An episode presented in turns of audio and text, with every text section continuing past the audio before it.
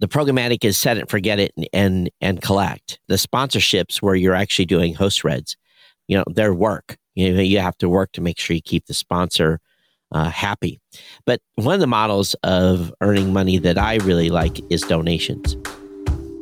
You're listening to Podcast Insider, hosted by Mike Dell, Todd Cochran, and Mackenzie Bennett from the Blubrry team, bringing you weekly insights, advice, and insider tips and tricks to help you start, grow, and thrive through podcasting. With all the support of your team here at Blubrry Podcasting. Welcome. Let's dive in. This is Todd Cochran, CEO and co founder of Blubrry Podcasting. And I'm Mackenzie Bennett, marketing specialist here at Blubrry. Today, we are going over some ways that you can monetize your show. So, Mackenzie, today we're going to talk about ways to monetize your show. And to be honest with you, I think that that is a huge, huge, huge laundry list of, of potential options. Oh yeah, and in the show notes that Mike and I were creating for this episode, it's it's very laid out of there are a multitude of ways to monetize your show and you can really get as detailed as you want with it. But honestly, a quick explanation from you of how Blubrry started might give people better insight into you know how we've come up with this list as well because you've been doing this for quite some time. You know, when when I first started my podcast, it was expensive. There was no hosting companies, and I was spending well over five hundred dollars a month to keep my show online. And uh, my wife basically, uh, you know, shook her finger in front of my face and you got to figure out how to monetize your show in a couple of years, or you know, she was going to put the kibosh on it. So I, I really worked hard to to monetize the show in the beginning, and actually, you know, what really kicked it off was a book deal. I got a book deal and and actually got an advance, and then an advertiser came to the show and uh, was able to do one of the first advertising deals. But at the same time, that led to the ideas that actually allowed the formation of the company. But you know, the monetization piece for me in those early days was important because it was very, again, very expensive. We just had to do it on our own. There was there was no hosting companies. Now today, everyone just uh, has a very small hosting bill, and uh, it, it's pretty amazing that you can get started literally for nothing these days uh, doing a podcast. But making money is always comes up in creators' discussions with us. So today, I think we want to talk about advertising, value for value, donations, talk about premium content, talk about selling your own stuff, and of course, passive income. But you know, the big thing everyone automatically thinks about is is advertising. So there's a, there's a few a few components to the advertising piece that people can go after. But again, it's about staging and timing and how big your audience is. There's lots of factors into deciding when to start advertising. That's always the easy one that people understand right away. They know uh, if there's an ad in a show, that is how people are making money.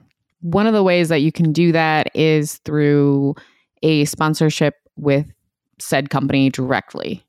A lot of the time, you know, people will be able to reach out to a company, typically smaller, and negotiate that themselves if they feel comfortable.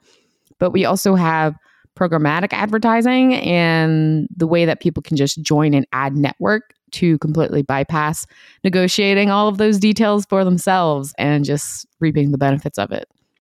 I think with the programmatic, I like it a lot because anyone can do it at any time. They can just turn it on. It feels safe. And if they decide they don't want to participate anymore, they just turn it off. It's really that simple. It's a it's, it's, a simple flip a switch and it's on and operating.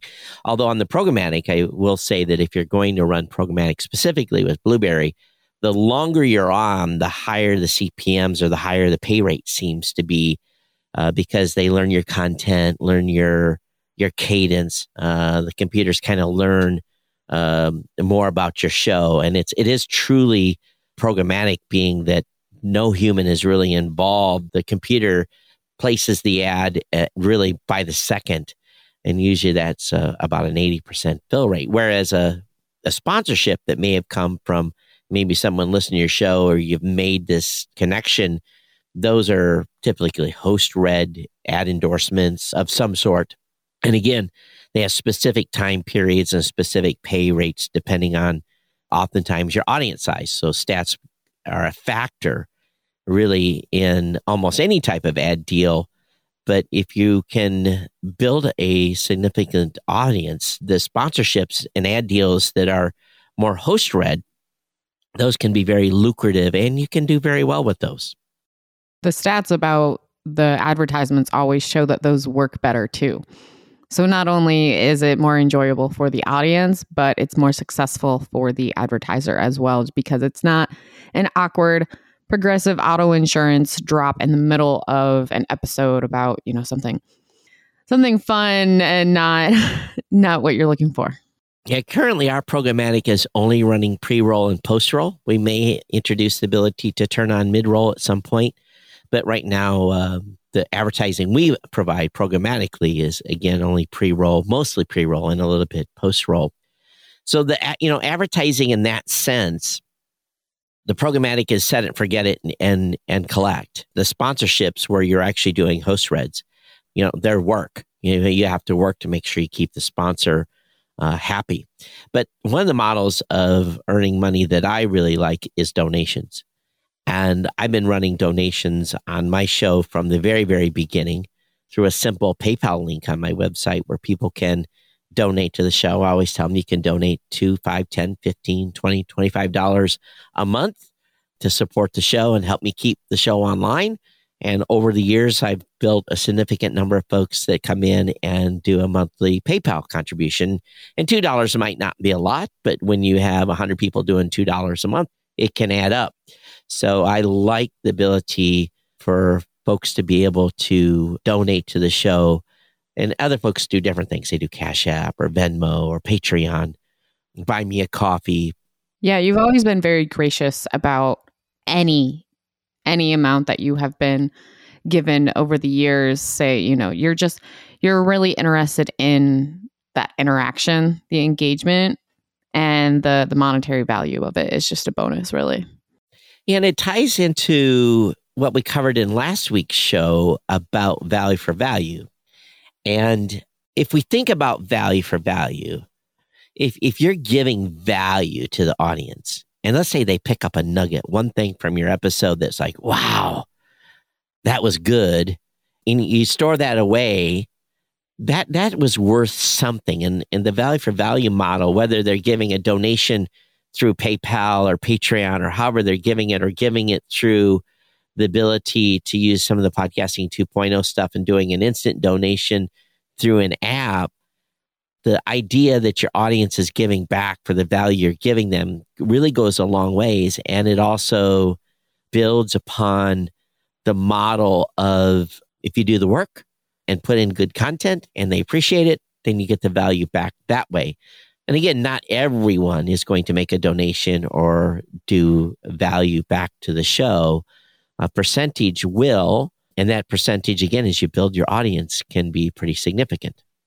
Speaking of building your audience, there are different ways to do that, specifically with the premium content.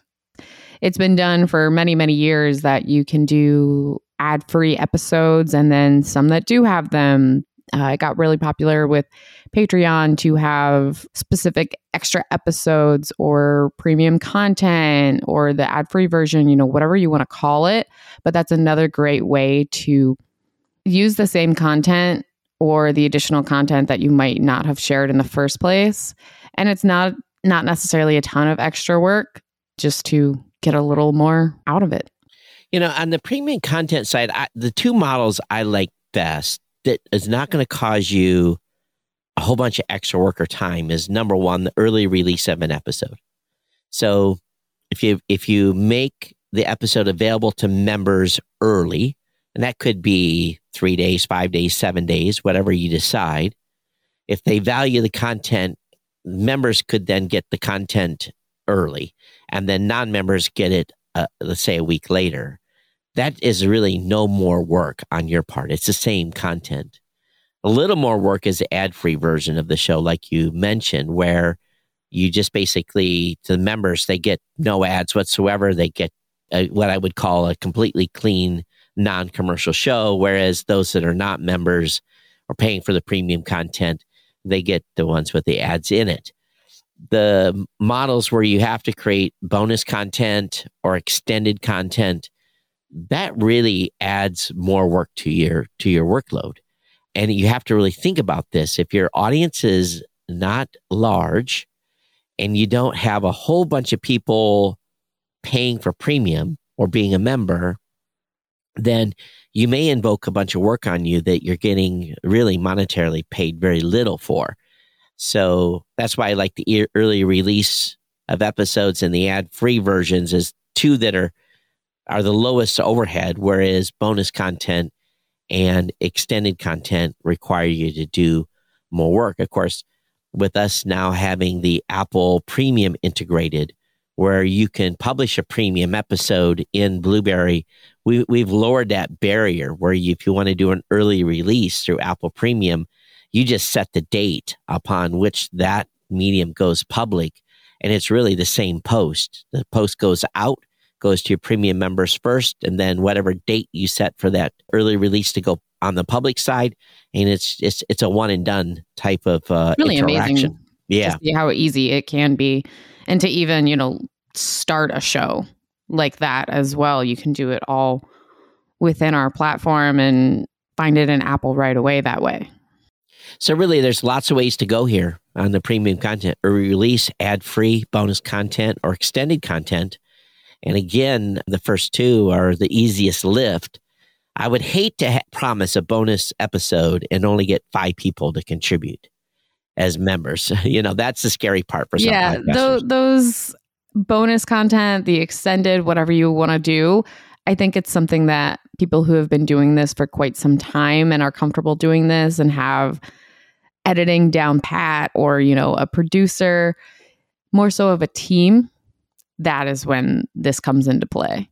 Starting off doing this with your new show or just as a new podcaster, that would be overwhelming, I would imagine. I would think so too. And of course, there's selling your own stuff. I, I, like this a lot because selling your own stuff, you do as you want and you can add things as you want. Merch. I, matter of fact, when I ran a merch store, and I don't currently, ran a merch store, I had one of my fans actually creating t shirt designs and mugs and lots of different little ideas with logos and stuff. And they put a merch store together for me. I didn't even have to do it. I get, let them keep a little bit of the percentage of the profits for doing it, and they they would send me a check once a month for for merch. It's real easy now to set up a merch store. Lots of sites to do so. It's much much easier than I assume when you were doing it. There are a multitude of companies that do that for you now. Yeah, so it, the merch piece is easy now. Books, you know, I, I think every podcaster, and this is goes beyond making money, but if you think about as you're recording an episode, as you're interviewing people within your topic type, you might actually have every couple of episodes a chapter for a new book. Yeah, you're just sitting on all of this information in your head that you're sharing with people in ways that not everyone is going to find because not everyone's going to listen to a podcast, and that's okay. All of these other mediums are still out there, and a book is definitely a good one to put all of this into. And you know, I, I laugh because when I wrote my first book on the well, the only book I've written. When I was wrote, about to ask. yeah, when I did the book on podcasting, the do it yourself podcasting, the do it yourself guide. When I was approached, I laughed because you know I'm not really a, a big writer, and thank God now for Grammarly. But it is one of those situations where books will write themselves once you've written the outline. So your outline itself is almost your each podcast episode. You've got enough information within each podcast episode to add a few lines to your outline. And once you get an outline written and it's organized, then the book writes itself from the outline. Yeah, especially if you've been doing show notes, like that's super easy. It's super easy. And then you can, you know, if, if you're not an English major like I was not, you could hire a friend to help do copy editing and then Grammarly and definitely help things get in order and then release a book. Of course, there's courses, you can do webinars, you can do events. Really, there's lots of ways of selling your own stuff.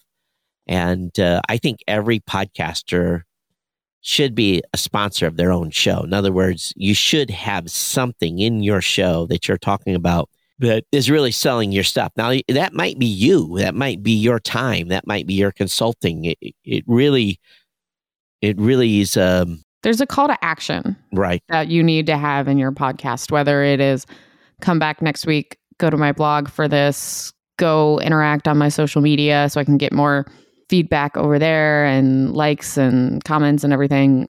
But yeah, you need you need to have something to keep them engaged and participating every week. One of the income streams that was really long tail for me was passive income. And what I did was I found an affiliate deal I really liked on uh, Commission Junction. And it was a company that I used on a regular basis. And I basically would go back and talk about that particular company a lot. And I had a landing page on my website that said, if you're interested, you know, in this particular company, go to, you know, mywebsite.com forward slash, you know, a name. And if you like them, go ahead and, you know, pick up their product and they could buy through an affiliate marketing plan. They could buy that. And it was a little bit of passive income that I was able to earn on stuff I was uh, endorsing as a host. And uh, while it didn't make a lot of money, it was again a little more of a reoccurring revenue stream for me.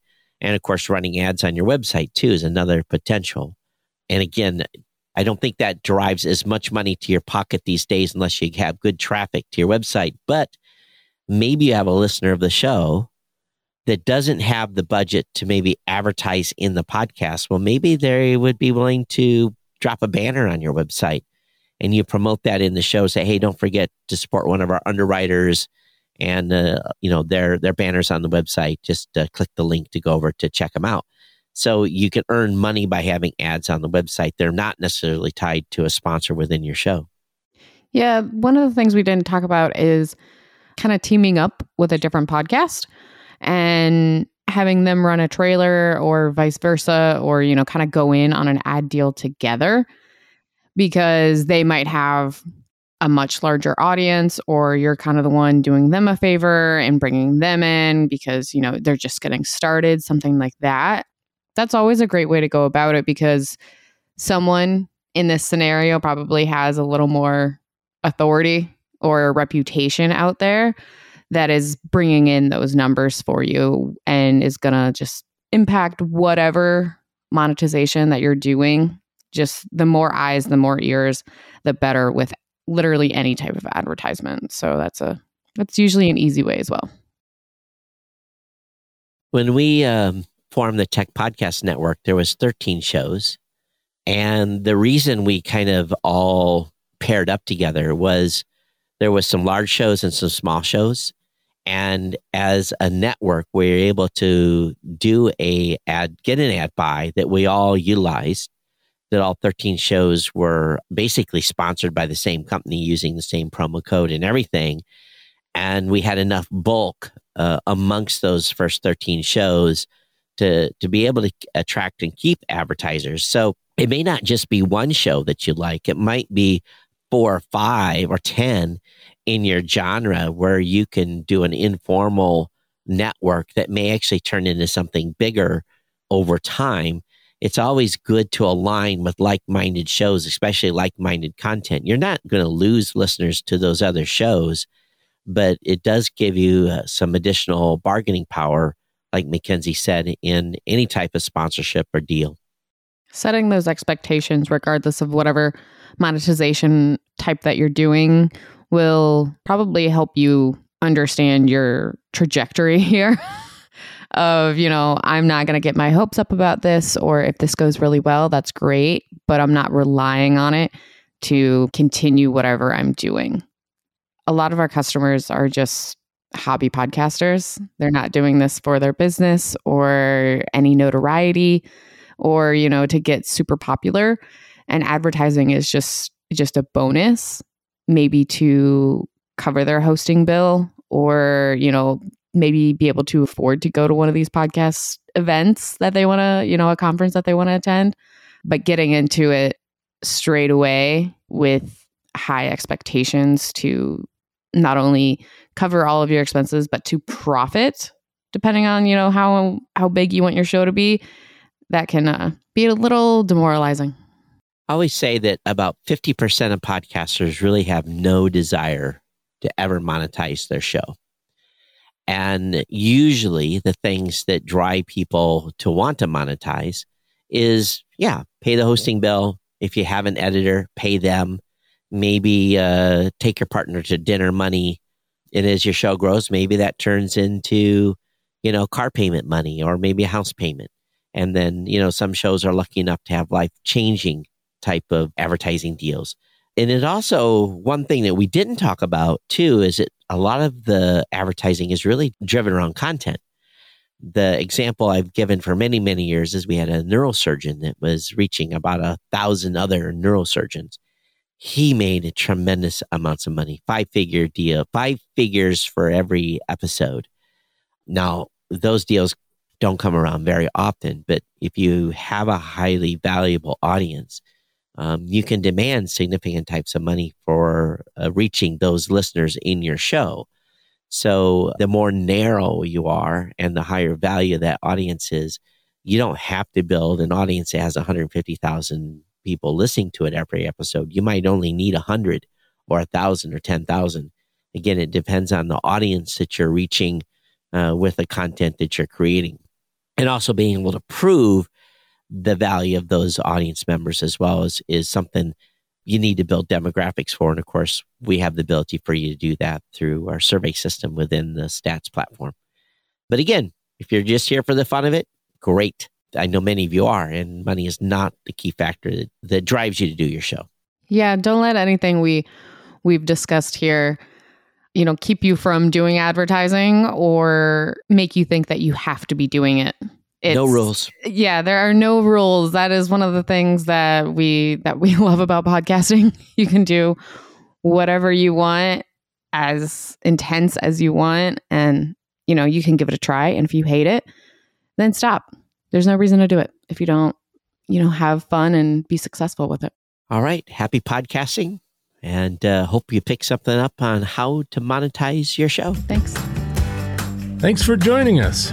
Come back next week and in the meantime, head to podcastinsider.com for more information, to subscribe, share, and read our show notes. To check out our latest suite of services and learn how Blubrry can help you leverage your podcast, visit blubrry.com. That's Blueberry without the E's. We couldn't afford the E's.